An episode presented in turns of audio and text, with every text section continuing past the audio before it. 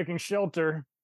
Got so many lizards on the romp here from Kaiju Con, the first annual event, which was hosted in 2023 of the summer.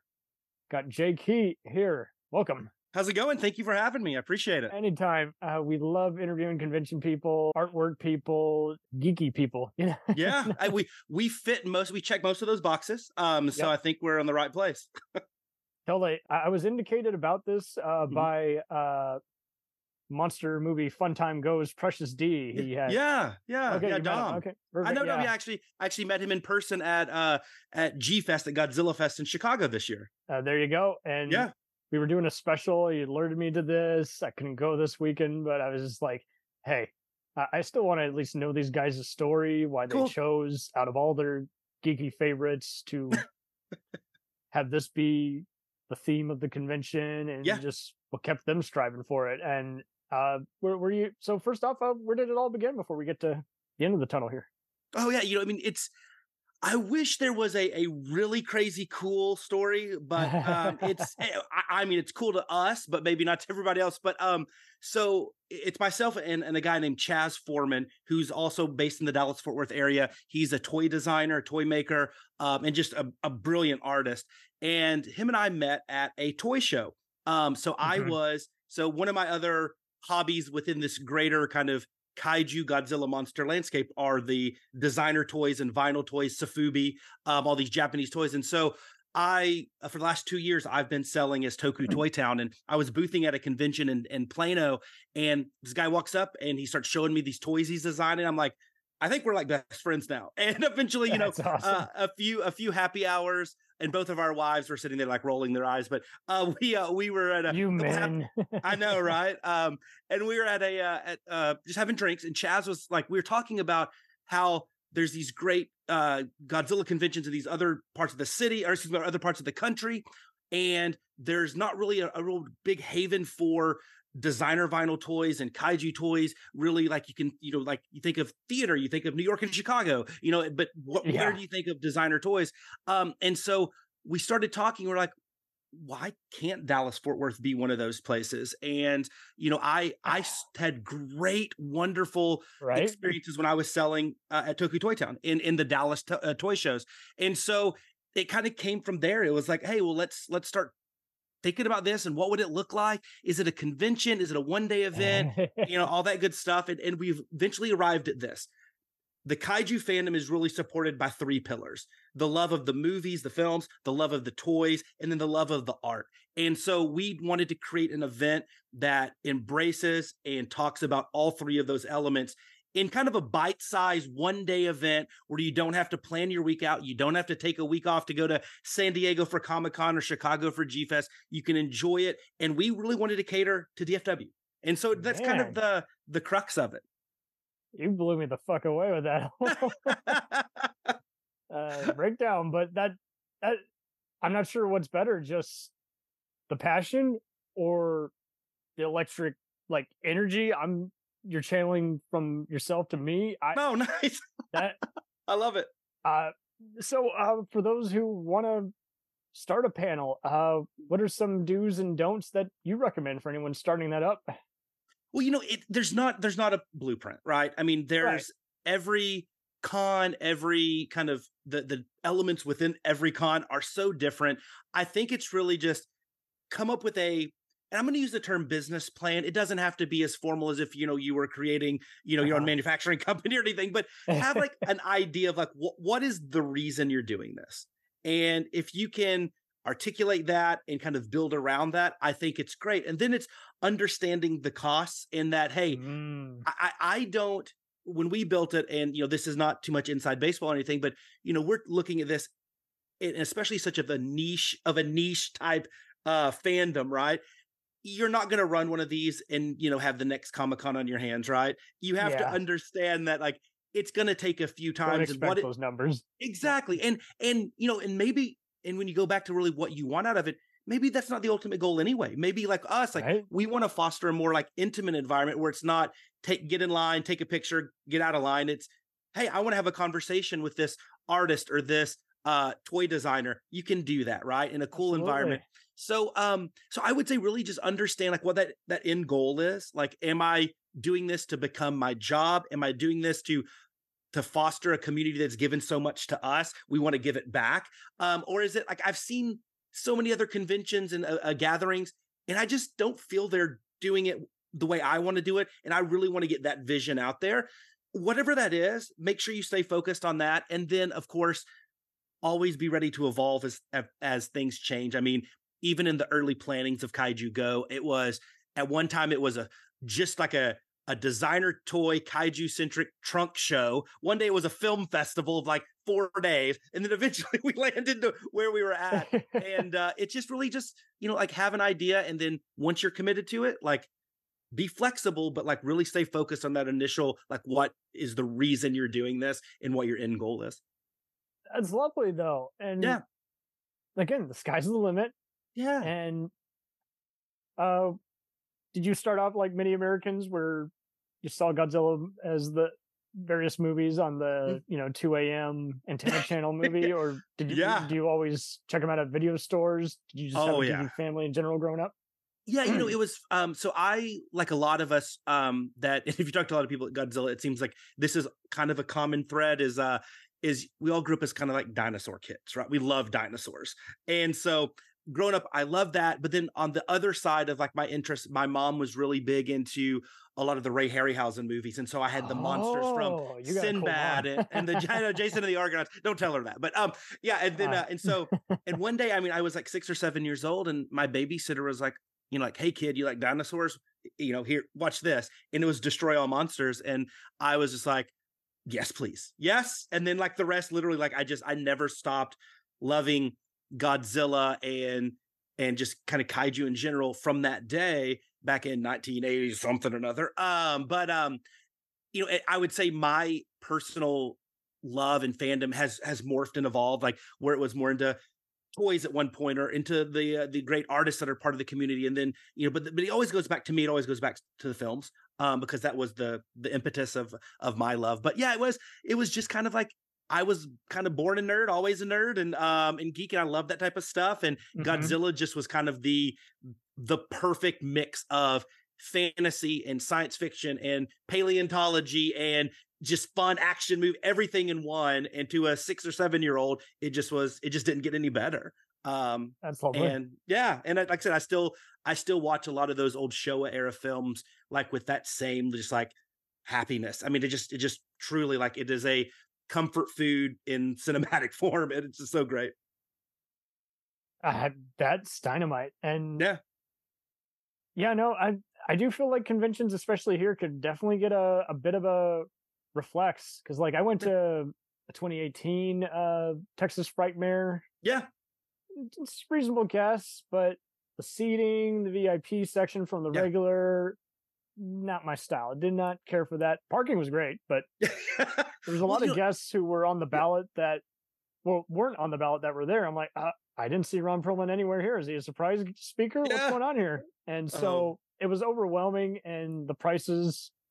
It did get. It also just got to that day where I was like, I like these guys. They're not each worth forty bucks. So yeah, how do you gauge? I guess like the pricing, the arrangement, yeah. where to seat up, yeah, you know, it's interesting. So how how we started, and once again, like going back to those initial conversations, we knew that one of the things we didn't like was basically a lot of the stuff you just said. Like we wanted a a, a less of a convention, more of an event, right? Because we wanted, um, and I don't want to use words like exclusive because it's not exclusive, but we wanted a smaller gathering, right? So we wanted kind of like less, we had less people there uh, because the size of the venue, but those people can do a lot more for a lot less and they can really start building these this community of of kaiju specific stuff. And so how we did was like, look, we wanted the films were important. So we wanted a cool venue that can show films. And in this nice. area, yeah, in this area, you know, in Dallas, in your in your uh, neck of the woods, you have the Texas Theater. You have some of these really cool theaters in Fort Worth we the one that we chose was the uh the old ISIS theater, the downtown Cowtown of the ISIS theater. The government which, assassins? I'm just kidding. which um which uh started in like 1914. It's you know, it's a has a it's a cool venue, a single screen theater. It really has a vibe of like the Egyptian theater in LA. Um, and then you have it has two bars in it. It is just a really cool place, and the upstairs has a speakeasy that you you can put the the gallery of the vendors up there. And so we said, okay, well, this is where we want to do this. It has the right vibe. It has the right feel. It doesn't hold that many, right? This is a capped, like we don't have uh like, you know, we'll probably max out a little over 500 people, like, cause that's this where we're capping it at, because that's how many the venue holds. And cause we didn't know, we didn't know really what the interest would be because it is very specific, you know, kaiju focus. But as far as the pricing, we didn't want to do like, it's going to, you know, you're going to have to pay this for this autograph and this for this VIP. There's one ticket.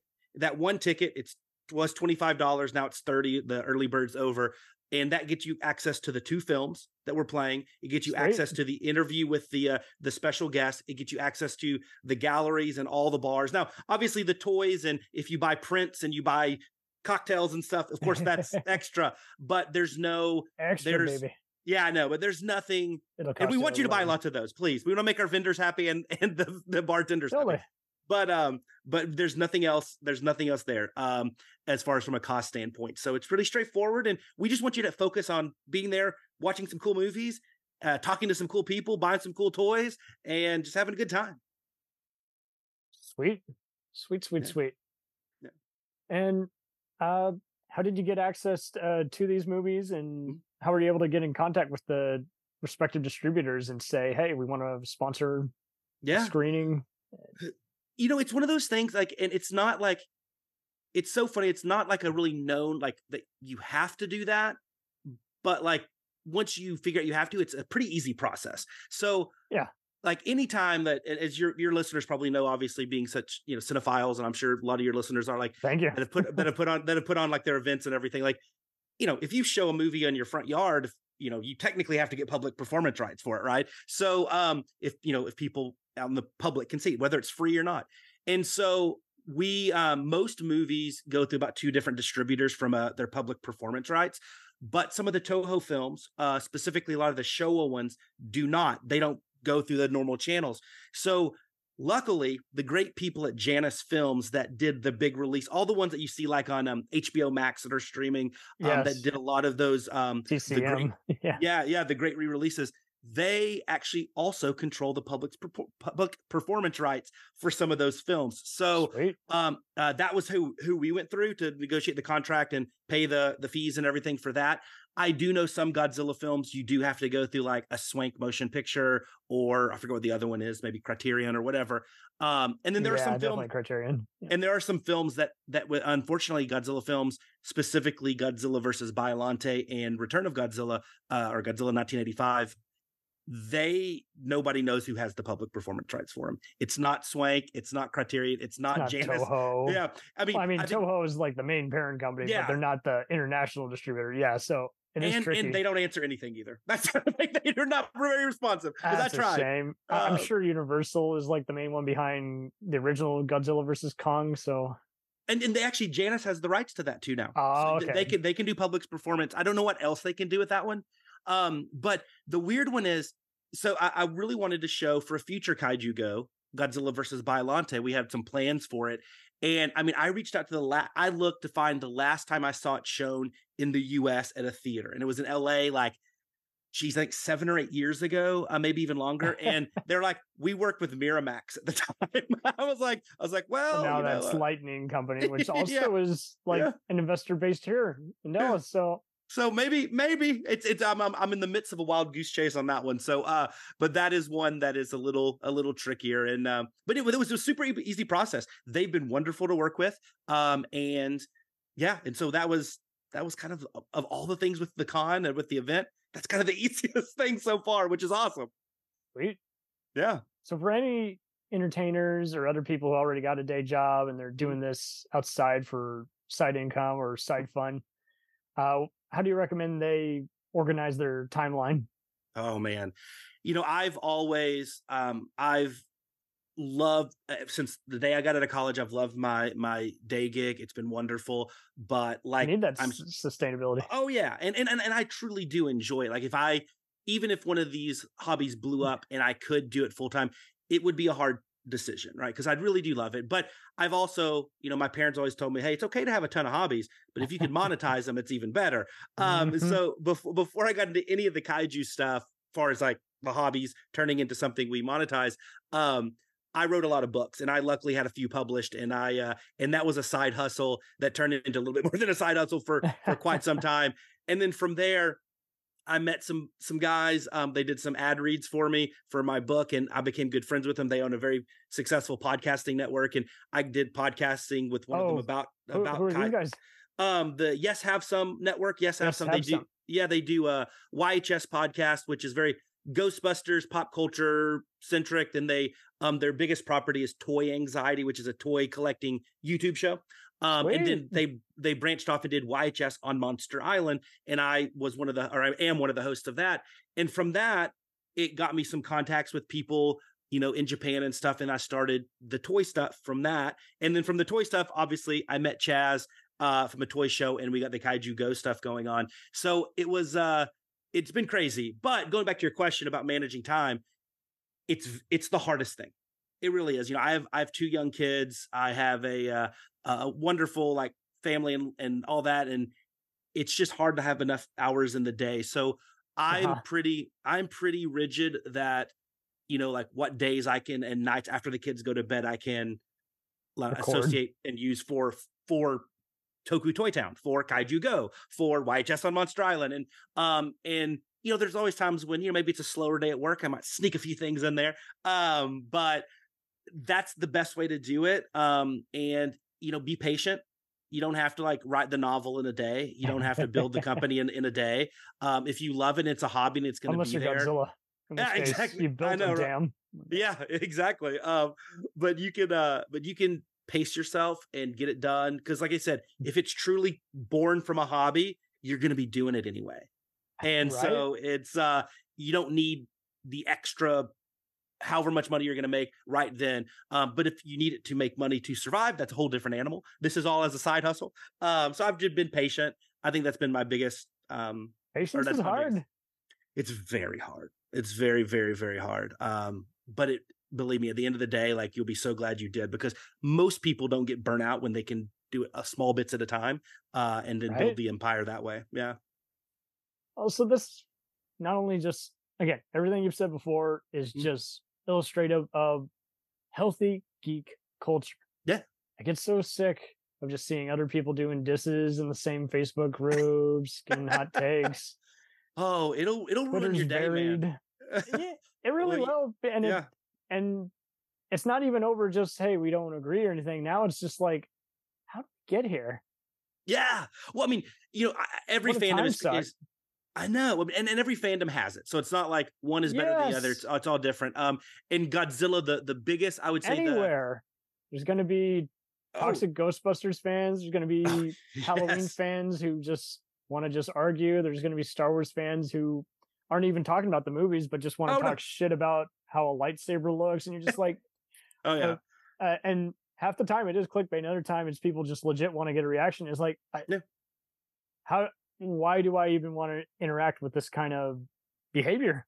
Like, yeah. I just want to promote the show and do a good job and talk to cool people around the world. And when you yeah. get just these anger fueled arguments that really don't signify much of anything, it's like at the end of the day, it's it's not only just frustration, but it's confusion mixed with yeah. like I I hope I never meet you again. it's true. It's sad, but it's true. It's and it's, and you get in that whole like uh social media during elections echo chambers where like you know and then i mean and, and, in godzilla world like the big i would say the biggest like i don't i don't even say like global argument is really like obviously with the new legendary monsterverse films and you have this mm-hmm. the the people that yeah. oh i can't stand it and the people like it you know i'm on i'm in the of the camp of I don't care if it's your favorite or your least favorite. It's been great for the franchise because it's more eyeballs, and more eyeballs is good. Um, and uh, and we're getting so much great content. That's how I had to do with Star Trek, where I'm like, yeah. hey, that's okay. You don't like these new movies? That's fine. It brought you back the Trek you do want to see. So just hundred percent. I mean, we. hundred percent, and uh, you know, I mean, if if there's Godzilla fans who don't realize it's a metaphor for nuclear warfare yeah. and Mother Nature. It totally depends when they came I just think it's series. a dumb, campy Yeah. monster movie, and it's like, well, you just Yeah. fired off even more rockets. Well, yeah, and, and don't even get me started on the toy collecting side of it because it's even it's even uh, I was in a Facebook group Crazy. where they were like, "What do you mean by the Jurassic Park references?" I'm like, "I mean exactly that in the American movies. There's Yeah. clear shots stolen from Jurassic Park." oh Oh no, no, you, yeah. it's a reference to this and that. Okay, then you clearly haven't seen Jurassic Park, my friend. I love Jurassic Park, but um, anyway, Yeah, no, I'm not a Uh, bashing either. I just yeah, like, it's so good. and some uh, people they don't get references and they just assume people are being dumb, drawing endless comparisons. It's like, no, that did you Yeah. listen to the commentary? Yeah, oh, 100%. Um, you know, and it's funny. I, I'm glad you mentioned like the you know Godzilla and what it means because I think a lot of my Why is he off screen for most of the movie? Uh, Yeah. It was suspense driven Oh, yeah. franchise before it became an action sci-fi horror Oh, franchise. I mean the, the 1954 Godzilla it's it's in its own league. It is it is truly like it is a great piece of cinema. It's an important film and you know important. and uh, and I think like when people watch it, and I always and I always love showing that film to somebody for the first time in the scene where um where the mom is clutching her children as the building is falling on her and she's about to die with her two young kids and is Mhm. like we're gonna see dad soon you know like I mean, it is a heavy movie, and it is Very like heavy. you don't you don't associate with the Godzilla, but then you know if you're back in 1954, you know a decade after you know one of the most horrific things ever happened to that nation, like it is it is powerful, deep, heavy stuff. And and I always say like when people say, well, "What are your favorite Godzilla movies?" I go, I can't talk about 54 because it might be the best film. It's also has probably the least rewatchability because it is like you it gets you in a mood, right? Like you don't want to you don't always want to go into the day being that depressed. Oh, but um, totally. it is a it is a Some of these you might only film. watch every decade, or maybe just yeah. once in a blue moon, or just the clips. Now that you know the movie, you want to see the Yeah. highlights. You know, it's Yeah. like a Tony Jaa movie. Is like, okay, Yeah. Now that I now I now I just want to see Mecha Godzilla's intro again with that funky '70s music. You know, great. I mean, yes, one of the best entrances. One of the best entrances of any kaiju or mech or any monster ever done was the uh was Mechagodzilla's entrance. Oh my gosh, so great. Um, uh, yeah, and everybody, you sounds know, like a Shaft movie. I know everybody complained that you know Akira Ifukube didn't do the uh, um uh didn't do the the music for the score for that one, and I was like, it has some of the best the best music of any of the films. It's you know it's great. Right? Um, but yeah, so I fandoms are gonna fandom, but so the good you know it's it. always Love the fi- find find the good people, find the good people, and find your uh find your uh folks that will continue to lift it up. I mean, it's and the same as cosplay. If someone's farting in your general direction, then go where the stink isn't. You know. Yeah. Yeah, hundred percent. It, it's so easy to say. I know sometimes it gets hard because we want to. Some of us just our natural a natural inclination is to defend. Right? I want to defend. No, no. You're talking. You know, I'm. I love this thing. I spent so many hours of my time and money supporting this franchise, supporting this whatever. How dare you say that? But like, hmm it's sometimes like you know what? There's that one person being a total ass over there, but there's 700 over here that are wonderful. Like, go go over there. You know, and it's find I find the helpers. Do you ever listen to Who Would Win? I don't know. Fun podcast between fictional characters, and they have a fun back and forth. Just rapport is like just bashing each other. Wait a second, you're using the alternate universe or one shot version of that character. That is not a feat, but Yeah. you're using a feat used by that same actor who played that other character. You know, they be they do little sneaky things, and then every once in a while, uh, like.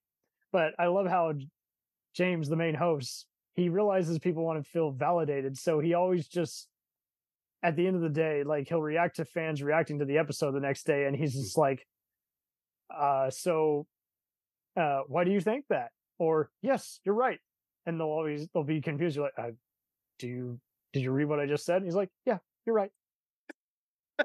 I love what a great concept. I'll have to check that out. yeah they, they really are lovely I, I love how they're already in like season five and they've been doing this for a while and it, it really did write itself and Mhm. a lot of the famous voice actors and other podcasters are often the guest judge and so Mhm. it's even funnier because that, then it becomes a matter of uh they have t-shirt merchandise and everything it's like who's going to do a jedi mind trick on the judge here you know? I love it. Absolutely. So, yeah. Uh, have you ever thought of doing any other podcasts or radio before you even got into this? No, uh, well, I mean, I take that back. I, this wasn't. I did do one podcast for about a year. Um, that, that it was it was a very fun podcast. It was a little bit out of my comfort zone. I really kind of just helped host uh, for one of my friends who is a really brilliant in the in the world of professional wrestling, which I don't know a ton about. At least nothing after like 1989. Um, and but we did a uh, we did a podcast for a bit, and unfortunately, uh, he couldn't continue on with that. And then about that time, I got on with the uh, the Yes Have Some crew to do YHS on Monster Island, and we've been going now for over two years. Um, and it's been great. We're about uh, about every other week we drop a a podcast, and it's a it's a fun like you know it's one of those things. It's not thematically there's not a formula. It's just kind of like we talk about what toys we bought, what shows we've been watching, and maybe there's a main topic if there's big news that comes out, or if like hey, we both watched, you know, insert movie maybe we haven't seen in a couple decades, right? Or at all in some cases. And uh and we'll just chat about that, but it's very kind of like we view our audience as just a fly on the wall for our conversations and it's not a uh it's nothing anything more or less than that. And uh, but we we love it and it's been a great um it's been a great experience got to meet a lot of really cool people and fans and stuff and I was at G Fest uh, doing the toy stuff, and uh, we had a whole family coming came in their YHS on Monster Island shirts, uh, and I was like, oh, that's like that that makes that like warms your heart, you know? It's like okay, hey, first off, yay, people are listening and a whole family, uh, which I was like, I don't know if your kid should be listening to this. We we don't. It's it's a you know we have an E on the explicit rating for a reason, but right. um, we're not uh, PG. I know, but uh, it was great and like podcast is kind of that gray area where it's kind of like yeah. a talk show. But it's not necessarily explicit, but at the same time, yeah. it's like it can be like a YouTube video where it's like, okay, it's not for kids, but it's out there. Yeah, it's out there. Yeah. Um, but yeah, so it's uh, we've been doing that, and and other than that, like I I love doing uh, going on other podcasts and other YouTube shows and chatting, and I've done that Welcome a few times. Anytime, but, by the way. Oh, thank you. Uh, but uh, and and you know, I was on Dom's podcast not too long ago, um, the movie Monster Fun Time Go podcast, um, which is hard to say when you're actually talking about it, but uh, it's uh, he does also have great theme music. But uh, there's some really good kaiju podcasts out there, and uh, and luckily I've been able to meet most of them at Godzilla Fest or other conventions, or just you know just chatting uh, and stuff online. And there's some there's some good ones out there. Sweet. I say that shockingly, like I'm shocked. There is no, there are some good ones out there. I promise. no, that's great, and I see so many people who take forever to kind of just find out more about themselves and it's just sad when uh it just feels like uh just it's taking a while and uh to just find your voice and oh yeah uh, but uh, I, I applaud anyone who's just willing to go the extra mile and just really come up with a cool formula. Yeah, and I I love. I mean, it, there's definitely trial and error. Um, but you can call it trial and error. You can call it just you know evolving and, and finding your voice and all that good stuff. And, you know, the main thing is like, it, it should be fun, right? Like, and I mm-hmm. think that, um, I think that's why, you know, we've been able to go so strong and consistent at, at on Monster Island is just because my co-host Jake and I, like, we would have these conversations every Wednesday night anyway. Like it's truly like I know it's kind of cliche now, like we're just really hitting record. Um, and we might and and we don't normally start our conversations with, hey, I'm Jacob Walsh and this is my co-host Key. Like we don't start that way, but other than that, like after that moment, it is truly like like, hey boy, what'd you pick up, dude? Yeah, I, I picked up these toys. You know, like that's really it. What like, do I gotta uh, do? yeah, yeah. Um, uh, so it's pretty, it's pretty authentic, as authentic as as one, as at least uh, as I hope it comes across as authentic as as it really is. But um, it's uh, it's super fun. But yeah, I mean, you never know. I mean, I have to have some more hours in the day, I think. But uh, especially if Kaiju Go is going to be as successful as we hope it is, um, then I don't know if I'll have time to do anything else. Too much altogether. Too much. Yeah, no, it's good. It's the right amount right now. It's the right amount. That's good. Altogether, uh, it's also just an eye opener when you see people just uh, reminding each other, "Hey, we got into this because of this topic, because of this interest." Yeah. Uh, but uh, where, where do you think it truly begins when you realize I am a fan and I'm a fan for life? Yeah. That's a deep question, man. That that, that is that, happens. that is yeah, that is really uh I don't know. Um I'm sure every personal journey is a little bit different. Um but I, you know, I, I don't know. And, and also it's like fan for life. I mean, you know, it, sometimes I, I think at some point in my life, I probably said, oh, I'm totally a fan of Star Trek for life, or I'm totally a fan of insert property here for life. And, you know, eight years later, like it's, yeah, I'll watch something maybe every once in a while, but, um, so I, I don't know. Um, I think if it, if it motivates you to do a lot of, um, a lot of things maybe either outside your comfort zone or just like that you normally wouldn't do and that could be things like going to conventions you know spending a lot of your hard earned disposable income to fly to these places to meet people that also are like-minded and like that interest um, that it gets you to start you know events or toy stores or whatever it might be i think like i think i would call that close enough to like you're a fan for life and mm-hmm. where did it be- i don't know if there is a point where it's like I'm a fan. I'm a fan. I'm a fan for life. I just think it evolves over time. Um,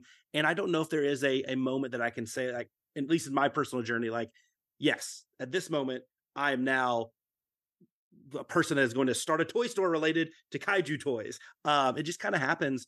And uh, and but that foundation's, I mean, literally, I guess from 1987, probably, I've loved this one particular fandom. And it just evolved, you know. Um, I don't know if there was that that kind of big time moment. Also, there you go. It all blended together and you didn't have to think twice about yeah. I'm joining the community. Yeah, you, that's a great point. Yeah, th- there isn't a there isn't a uh, you know where I'm just kind of an out of body community like, if there yeah, isn't Yeah, yeah, it, it's truly just like it just kind of happened. It's just uh, you know, and um, I can't tell you how many like wonderful like true friends you I've met in in this community in particular, and I and I know other people do the same thing, and I think that's really when it kind of you become a fan for life is when like you surround yourself with so many people that are equally as passionate mm-hmm. um and it's almost like they, they won't let you not be as passionate as them and i think that is really uh is for me is like really been a, a big part of it but yeah i never felt like i was you know filling out a form to say yes i want to be part of the kaiju fandom now oh, i want to be part of this and if not this sucks no. exactly exactly uh no no i, I definitely never felt like that which um you know i know Good. some fandoms some fandoms do have a little bit of that gatekeeping you know make sure you have the forms in order and signed in triplicate and you know and faxed in before you're allowed to be a fan. So um, i don't feel that uh this one has has done that at least. That's great. And yeah. uh were you impressed with the turnout? So um for the the event we have coming up? Yes. Yeah yeah the, the ticket sales have been really really solid. Um like to the point where we're pretty close to hitting our max. Um and I and I didn't want that. I wanted there to be some. I mean, I want that to happen, but I also I also yeah I would really like some like walk up uh, stuff as well, and um, just because I want I don't know I, I just don't want I don't want to tell people no on our first event, but I might have to.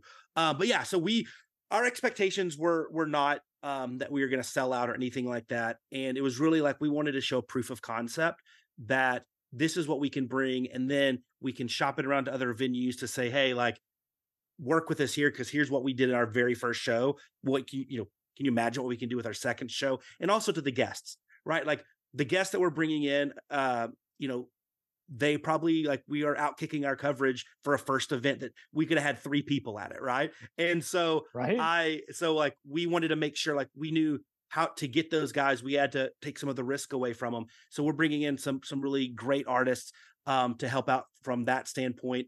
And you know, moving forward, you know, hopefully that when the artist comes in, they'll know, okay, hey, they did X amount of people. The vibe was this. This is how much I can charge. Okay, yes, I would love to be a guest at your show. Um, and uh, and that's kind of the the thought process, and that's why this show it's more about a wonderful experience with a good crowd, an amazing opportunity for people to just like uh, they. I want this to be something like I cannot wait until the next one.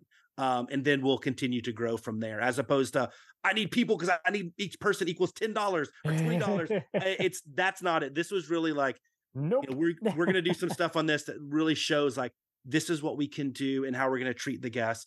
And you know, if there was twenty people that showed up, we were gonna make sure those twenty people had the greatest time of in they've ever had. Uh, but luckily, it's gonna be a few more than that. So, um, that's so yeah, perfect. so that's yeah, so we're been above expectations. Man, yeah, nothing but positivity, baby. hey, hey, talk to me on the 27th, the day after. Uh, it might be different, but right now, I mean, no, no reason to be you know, no reason to be even negative. then, dude, I mean, I think people uh, when Sonic the Hedgehog first came out, I wasn't going to the theater much. COVID mm. was increasingly bad, and but I went there to go to the drive-ins and mm-hmm. support mm. that, and it was packed. Yeah, uh, we saw people coming out of other showings too, and so I I thought that was cool because mm. people were kind of still desiring just alternate things. It's like if you're not impressed with stuff now, okay, well, yeah. it's not for you. But if you want to go to an anniversary screening of your favorite John Hughes comedy or John Carpenter mm, monster yeah. movie or some other just yeah. 50s sci-fi B picture, that, that'd be perfect. So yeah. Well, I mean, I think I think also one other cool aspect that we've really leaned into, and, and one of the main reasons we chose these two films, we wanted to go like show a period, the older films from the 60s and 70s, because a lot of us in the fandom, even you know, even my age, which you know, I'm no spring chicken, like I never had the opportunity to see these on the big screen, right? No. And and there's you know, and and growing up in in Dallas Fort Worth, yeah, there might have been some every now and then a showing of a Godzilla film, but a lot of times it was 54 or they would play more the more modern like the Millennium series, or maybe sometimes you'd get a Heisei series, or you know it would be the Shin Godzilla and the, the really recent. And stuff. I did always wonder which prints they were using because it makes a difference. Yeah. like are you using 100%. a DVD on a projector or is it a Blu-ray? Some people are. Yeah, some like people do. Yeah, yeah. um, we are using the digital cinema package from Janus. Uh, then in in Japanese with English subtitle. Uh, it's the it's a pretty good kind of uh of Mothra versus Godzilla and a, and a decent one of of Godzilla versus Megalon. But that was what that was one of the things is like it's we want people to have that opportunity. And I think that's a nice, cool thing. Is like they they've never a lot of these people have never been able to see these films on the never. big screen, and uh and they're great films and they're extra fun when you get to see it in and and the downtown Cowtown at the Isis Theater has a really good sound system you know for the sometimes it's a little iffy on those single screen renovated historically significant theaters but yeah they they do a really wonderful job um screen. and yeah and it's a, and it's a a good good venue I, I actually went there about a month or so ago to watch a they did a screening of uh, Sinbad and the Eye of the Tiger, the last of the Sinbad trilogy, and Patrick Wayne who was Sinbad in that, John Wayne's yeah second or third Patrick. oldest son. Yeah, he was there. Um, and uh, and you know, chatted about the film and stuff and Ray Harryhausen and stuff. It was really cool. Um, but they it was a really great experience. And so we hope that we can kind of um do that, but with two movies. That's spectacular because yeah. then you're even realizing, whoa, these guys uh, not only got a perfect print, and they captured the movie the way it should be seen, but it also just makes you appreciate the whole tech of it all too. Mm. When you have to go back and forth, just conveying, hey, you know, this is recommended for this kind of playback, and mm-hmm. it gives you appreciation of the whole experience altogether, whether you're in radio yeah. or just a casual music setup guy. Yeah, and that's and that's another thing. Um, the the theater the guy that that bought it and him and his wife and renovated it um because you know i mean it was dormant and just like roof fell off of it and stuff for many years i think from like 1989 to when they bought it in 2016 and uh they he comes from like he's like a literally a phd in like theater and he has this amazing like sound guy that like you know that that is his life and they understand all of that and so being able to just sit let them talk to the Janus people and, and go over all the specs and the details and like what what was great because like that's way above my sphere of knowledge, right? And I just know like I want the best experience for the people that go like you guys do your magic and um and that was another really need you here. I know, right? And that was another really good um good thing because we did tour some other venues that I mean honestly I'm pretty sure it was like you know a a high school summer intern just you know putting something on a putting a DVD in a DVD player on a projector, you know, and uh and we did not get that vibe from um from the ISIS theater. So that was uh one of the nice selling points as well. Man. And see, my mind is blown because I didn't know what to expect, you know, if this was just casual or just a hardcore Godzilla fan, but it's even more than that. It's not yeah. even about this could be anything, but it's all yeah. about the whole process. Yeah. You know, have you ever thought of being a giant greeter or uh, giant like entertainment like supervisor for like live events and other no, you know, I like I said, my my background is in seem like a natural. No, my, my, my background is marketing and uh, digital marketing and digital media and stuff, and I've been doing it for a long, long, long time. Um, and uh, I uh, I love it, but I I've dabbled in some weird industries and stuff and, and hobbies, but whether it's publishing or um or the kind the toy stuff, and it's uh it's fun. I just I honestly I just love being around people and um and getting to talk about stuff that makes me really super happy and I love. And it might not be for everybody, but I, it goes back to that old thing like if you could convince one person, like it's well worth it because that one mm-hmm. person can convince 12 people, you know, it, it's just exponential. And, um, and I mean, I, am here sitting in, in my 40s getting to put on a show, uh, for hundreds of people in, in Fort Worth and, you know, the town that I was born and raised in uh, of Godzilla in an old theater that was built in 1914 uh, right? uh, and showcase some of the coolest designer vinyl toys and art toys of uh, that from some of these great toy makers that are local that you know who knew that there were so many great toy and makers bring them out from anywhere you know yeah I, I, get so tired of dallas and austin people kind of building up rivalries not wanting yeah. to work with each other and it's like yeah, it's oh. not a contest here we're all in this together Hundred percent, hundred percent, and and and then on top of that, you know, I get to we're bringing in the great Bob Eggleton to be uh who his art literally. I mean, he's won nine Hugo awards. I mean, like the twelve he's chess leads. Yeah, and, and some closer for those who don't know who he is. Yeah, so Bob Eggleton, he is. uh I always like to say, like, take notes, he, people.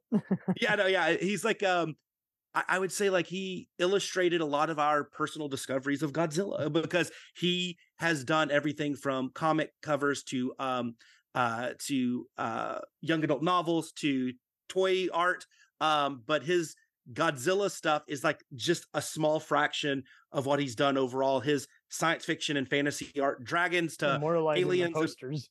oh yeah, I mean like they are just amazing. And like I said, he's won nine Hugo's, been nominated for like 30. Um, it's yes. just he's and, and quite possibly the nicest human being in the world. Um, and uh he's he's coming in to do a Q&A and he's going to be there just shaking hands, kissing babies, doing has prints and autographs and all that good stuff. And we are just like so honored to have him. And his God, he has an exclusive print for our show that will be there of of um, Godzilla 1984, which is phenomenal. Um, I, that, I find that to be the most underrated because that is yeah. a human story. That is like more Die Hard than Die Hard. That's like yeah. an earthquake movie. Oh, yeah. survival movie. And then and and really good human acting in that movie. And Godzilla's yeah. trying to kill everybody now. yeah, yeah, yeah. It's and and and that's one of the rare things. Like normally, I I usually am uh prefer the Japanese cuts than some of the um the Americans because they just edit so much of it out. Yeah, and the dub the dubbing is that add a lot. And and the dubbing you just never know what you're gonna get, you know, because like depending what company did it, but.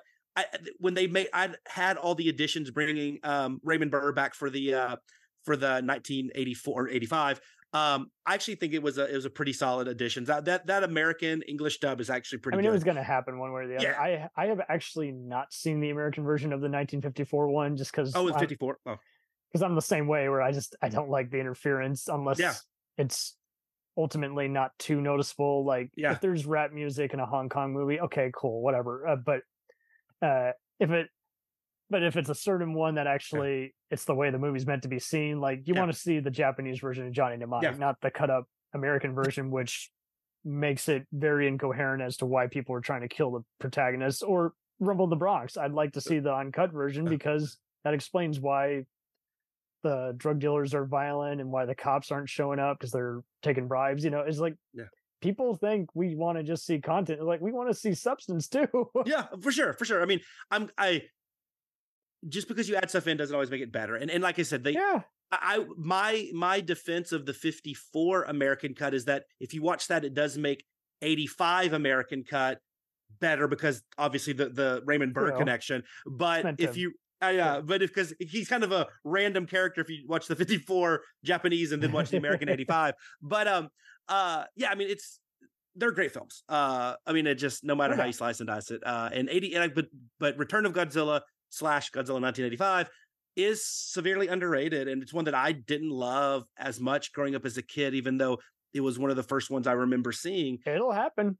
Yeah, it, but I uh, but it definitely has grown on me, and I've definitely appreciated a lot of the uh, the actors and um, uh, actresses that were in that film, and I think they I think it's one of the better human act uh, from a human right. acting standpoint, one of the better ones of the not a uh, divisive one compared to the other no. ones where you're like, oh, okay, this battle went on too long, or cool idea, yeah, kind of whatever ending.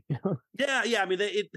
You know, I love all the Godzilla films, but the 36, 37 odd films, you know, not all of them are created equal. oh, absolutely, dude.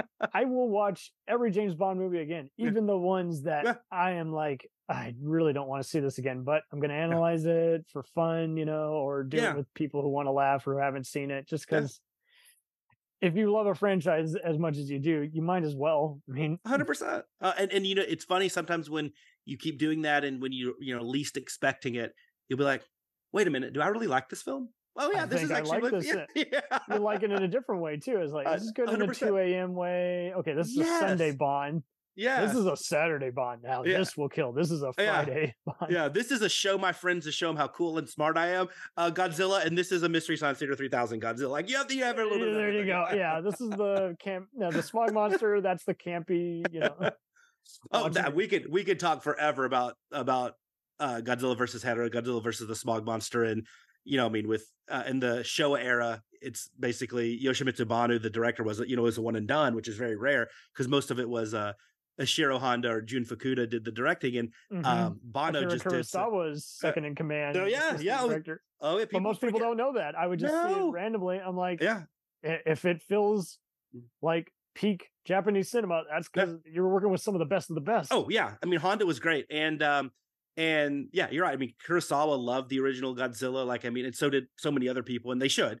Uh, but uh, yeah, I mean, it's crazy. Like, yes, we can, you know, we can connect uh seven samurai to godzilla like and without going to too many hoops you know it's like there's a connection there um but uh it's uh it's great but you just you just never know like the conversations i've had around godzilla versus hedorah and uh, smog monster is just they're so fun because it is just the most bizarre one of the most bizarre of all the godzilla films Absolutely. like just get the so weed, many baby and it is yeah, it is. I mean, the the weird animations in it. Then you have I obviously the Star psychedelic. Trek. I will watch yeah. the fifth one, especially now because the newer shows have actually uh, been building up the backstory towards like, okay, now that yeah. the movie didn't coherently explain it, I can at least enjoy it better because yeah. someone decided to make it make sense, but the rest of the time, uh, what was what was Spock's brother's name? Oh my gosh, uh, Sybok or something. Like yeah, that. yeah, they, yeah. Explain that better. So now it's like, okay, so what Shatner was incapable of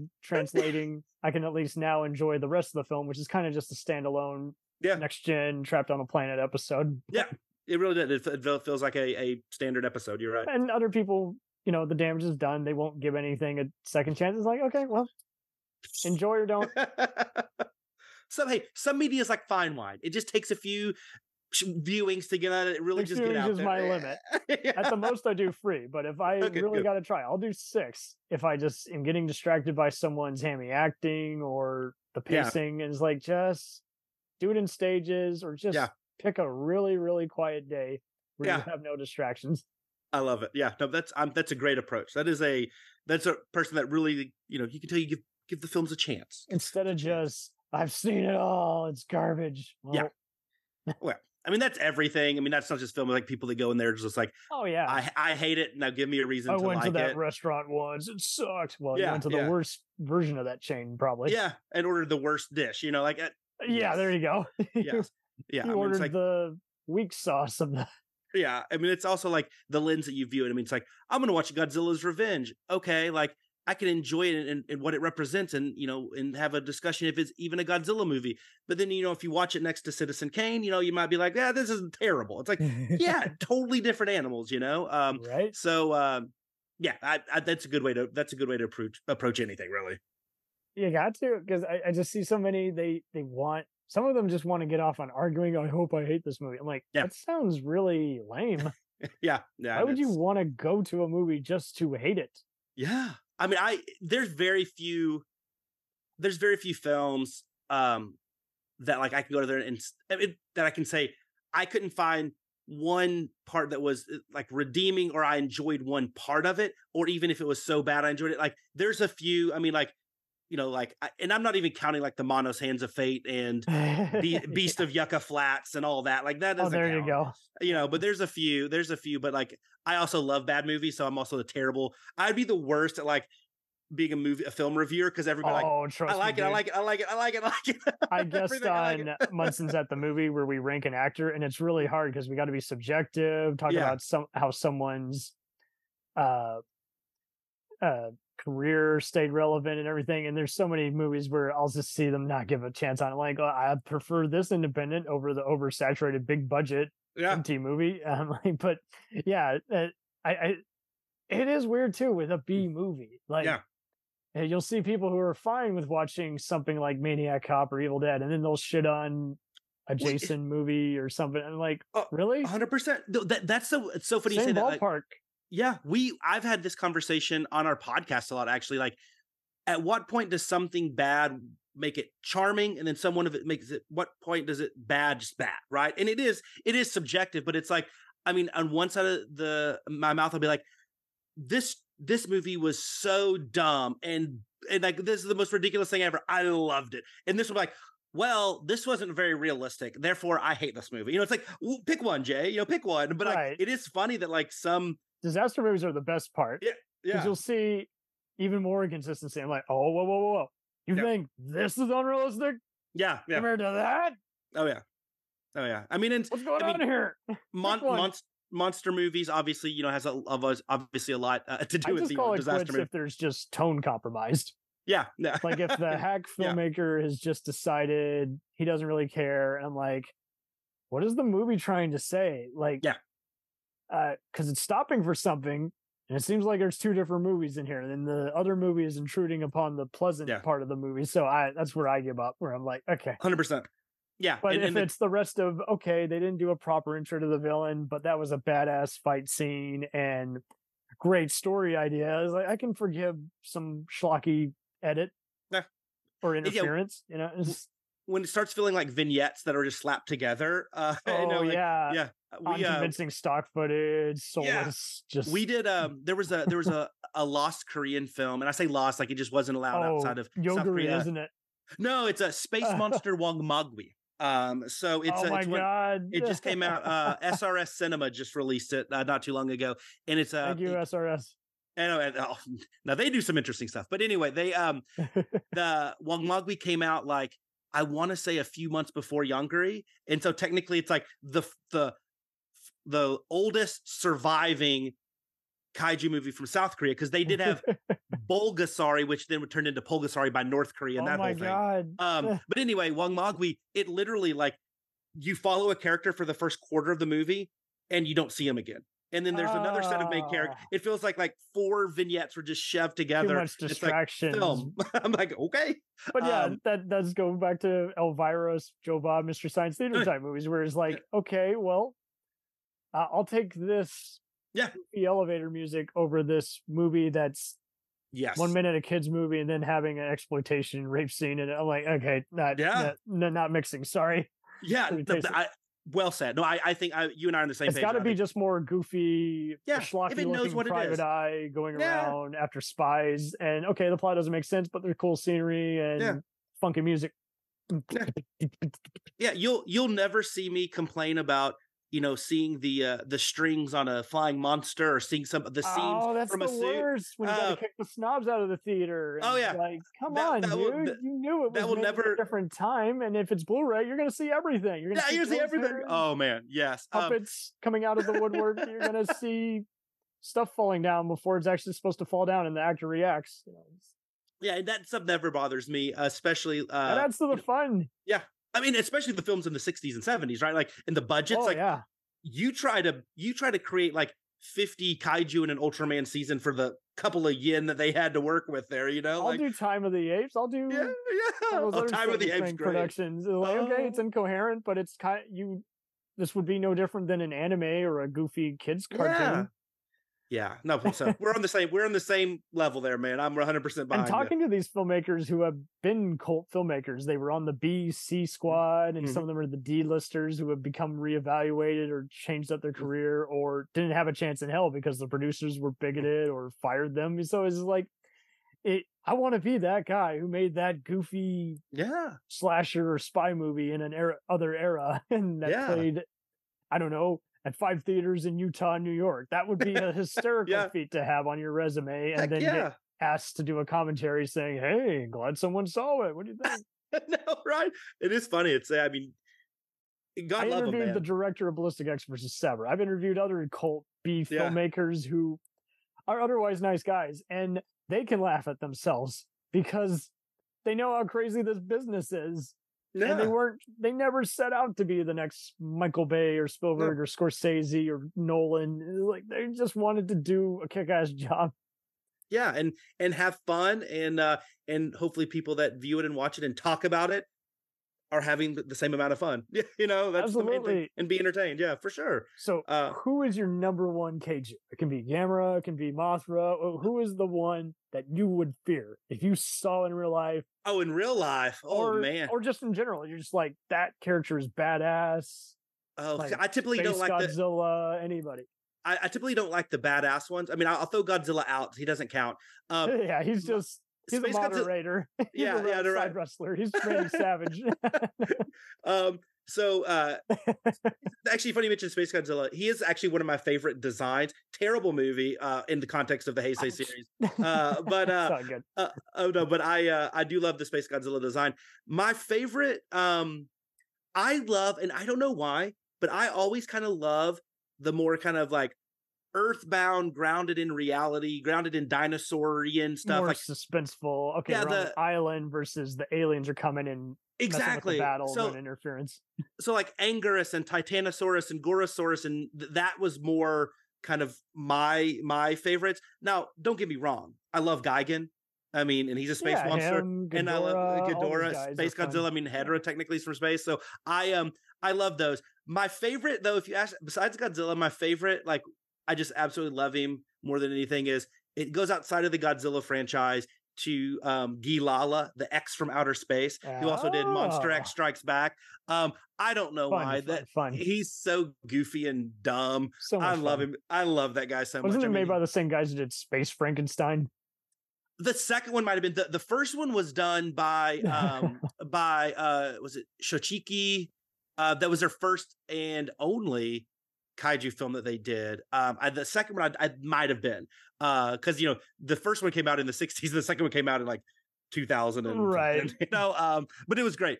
Uh, yeah, Monster X, or the, the return of uh, what is it? Monster X Strikes Back at the G8 Summit was the official title, but it was it that's a a bad, but you can laugh at it, um, right? Type thing. I mean, the main good monster gets a rocket up. You had ass. dessert. It's now, so fun. Yeah, yeah. The late night munchies. um, but yeah, I, I I love those. But the scariest to me, I think, like I think maybe the most well done kaiju is is Biollante.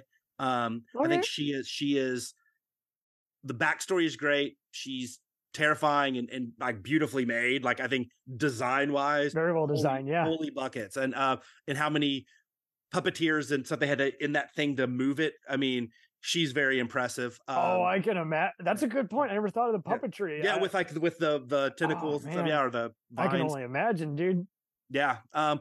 I, I love them all, man. I really do. Like Gigan. Gigan is probably when you combine favorite, like on film, combined with suit design, combined with I, I think in real life that thing would be terrifying. I would go with Gigan, the the Showa era one, because he's also kind of dumb and stupid, but like I'd also love for them to redo Megadeth or Me- uh, Megalon, not the oh Megalon, yeah. Of, uh, yeah, give them a better maybe Megadeth can do instead of this distracting doctor trying to kill his employees, mixed with kids.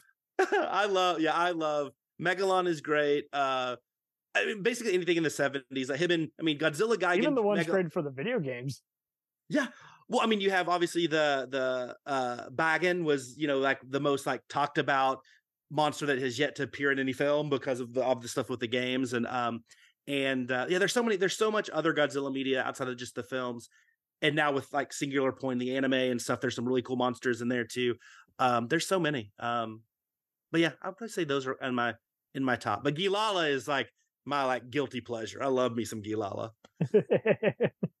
and pronouncing it also seems to vary based on the dubbing and everything. And so. oh yeah, I mean, because technically, like if you, it's almost you, a Baba Booey moment where you're like, what? Yeah, That's not how you pronounce it. yeah, yeah. I mean, it's. I mean, technically, like when written out, it's like Girara, but um, yeah, if you use like the same like kanji that uh, let's bring like, the sea uh, monster back. Oh, Ebirah. Well, Ebirah did make a have a he did have a cameo in uh Godzilla Final Wars in 2004. The slightly oh, different right. design. Shit. Yeah, he got and he was like the only monster that got killed by like the mutant, like human level size guys. I'm like, I just get uh, distracted uh, by Zilla getting his ass handed to him, yes, and the other aliens and oh. martial artists who are somehow. Oh, the Matrix it, meets. Yeah, I, uh, oh, absolutely. Was, it feels like a Power Rangers. That was a lot. It was. It really was. It was like Matrix plus Super Sentai plus like destroy all monsters with Don Frye. right. in it. It's like what the hell's going Pacific on? yeah. Um, but yeah, and, and also like if we talk monsters, like if you go down like the Ultra Man uh, and oh path and like God. all that stuff, then you get some real wacky ones uh because obviously budgets. but uh, legends. Oh my gosh, there's some such good stuff though. But yeah, that's probably my favorite ones. Very cool. Very very badass. Man, dude. so if this is going to be an annual event, uh, I take it yeah. you're going to aim to do this every summer, I guess. Well, the we're the goal is to try to kind of mirror the same approach that a lot of the cool Japanese toy festivals that do a lot of the Godzilla toys and stuff do, and that's a summer and a winter. Uh, so do it twice a year. Um, so that's the goal. So we are tentatively looking at something maybe in February uh, for the next round, and the we just the reason we haven't committed to the date yet is we want to see how this one goes, and if one element really stands out. So do does one event look like this and then the winter or the summer event looks like this we don't right. know yet um but it, everyone would be thematically very different it would be you know maybe it's two heisei movies and a guest related to those maybe it's uh a, a gamera movie and a godzilla movie and a toy designer is the artist and different vendors. So we're gonna play with that. So it's not the same old same old. Like you'll get a different experience uh, every right. time you go. But um, that's the plan. Uh, but you know. I'm going to reserve the right to totally change that the day after this event happens. Uh, and I think we'll learn a lot from this event, like what we did wrong, what we did right, uh, in which areas to really elevate, and which ones like, hey, you know, we thought it was important, but the community has spoken and they don't care about that. So we'll see. Um, but that's the plan on paper uh, as it is, you know, today. Sweet. Yeah. Hey, man. Wish nothing but the best. Thank you. Really do hope it's a fun turnout and altogether, just you do you. well, thank you. Yeah, and you do you, man. Uh, this has been awesome. I really, I really do appreciate it. Um, you know, help getting the word out. Absolutely, and, man. And we, uh, you know, if anybody wants to, just head over to kaijugo.com and, and regardless can, of when this airs, you know, just yeah. like just reminding everyone. Like, I love it when podcasts reshare convention chats because uh, so many people, you know, regardless of the timely manner, is like you got to just remind people we exist, you know, yeah. instead of just do the once in a blue moon, you know. Yeah, you know, and, and that the point is like on that is it's so perfect because even if they learn about it three months after it happens and they don't go to the next one, they might tell somebody about it and they might go to the next one. That's just never know, matters. you know, and it's a guest spot on someone else's yeah. show. Yeah. And we really and we really just want, like I said, we think that the Dallas Fort Worth area, we have a lot of cool people and we have a lot of cool fans and mm-hmm. there's a lot of great indie creators and artists uh, and toy designers and people that love this stuff and i just feel you know we're criminally underrated and overlooked by the yes. the masses when it comes to pop culture and i th- and with the exception of some genre like anime i know we're a hub now with you know with funimation everybody here it's but always like, been pretty big here whether yeah. sam's club was selling it in the 90s or just seeing particular cons but yeah. Uh, yeah. I, I lost track of how many after school programs I saw hosting anime themed chats. Yeah. Yeah, but so right now, like if they can do it, then why can't we in the, kai- the world yeah. of kaiju and Godzilla and monsters and and toy design, uh, designer toys? Yeah, so that's the goal. So come out, Dallas Fort Worth. We love you. Don't make me look like an idiot. right? Show some love, guys. Support your local vendors wherever you are. Just know that it takes a village, but it also takes love. Yeah, for sure. We'll return after these messages. Hey, it's Brent Pope, the host of Breakfast with Brent Pope. You've seen me on some of your favorite TV shows saying things like, Give it up, Jimmy. You got to sink this putt to win. On Breakfast with Brent Pope, I sit down with guests from the entertainment world and we do it all over breakfast. Or should I say, Breakfast? Every week on Breakfast, you get inside Hollywood info and tips, great breakfast recs and booty debates, Most of all, you get the most delightful 30 minutes of your week. So dig in, it's breakfast time. Listen at breakfast.com, Apple Podcasts, or wherever fine podcasts are found. Do you ever find yourself thinking about who would win in a fight between Goku and Superman? Hi, I'm James Gavsie, and on the Who Would Win show, me and my co host Ray ignore anything important happening in the outside world and debate fictional battles between characters from comics, movies, and video games. We got a new show every week, and almost always am I the winner. Yeah, not true, Ray. In the past, we've discussed such matches as Captain America versus Darth Vader, Solid Snake versus the Iron Giant, classic matchups like Robocop versus Terminator, and even the Muppets versus Sesame Street. That one was crazy. So if you're a fan of geek culture and love a spirited debate, check out the Who Would Win Show wherever you get your podcasts, or check us out at whowouldwinshow.com.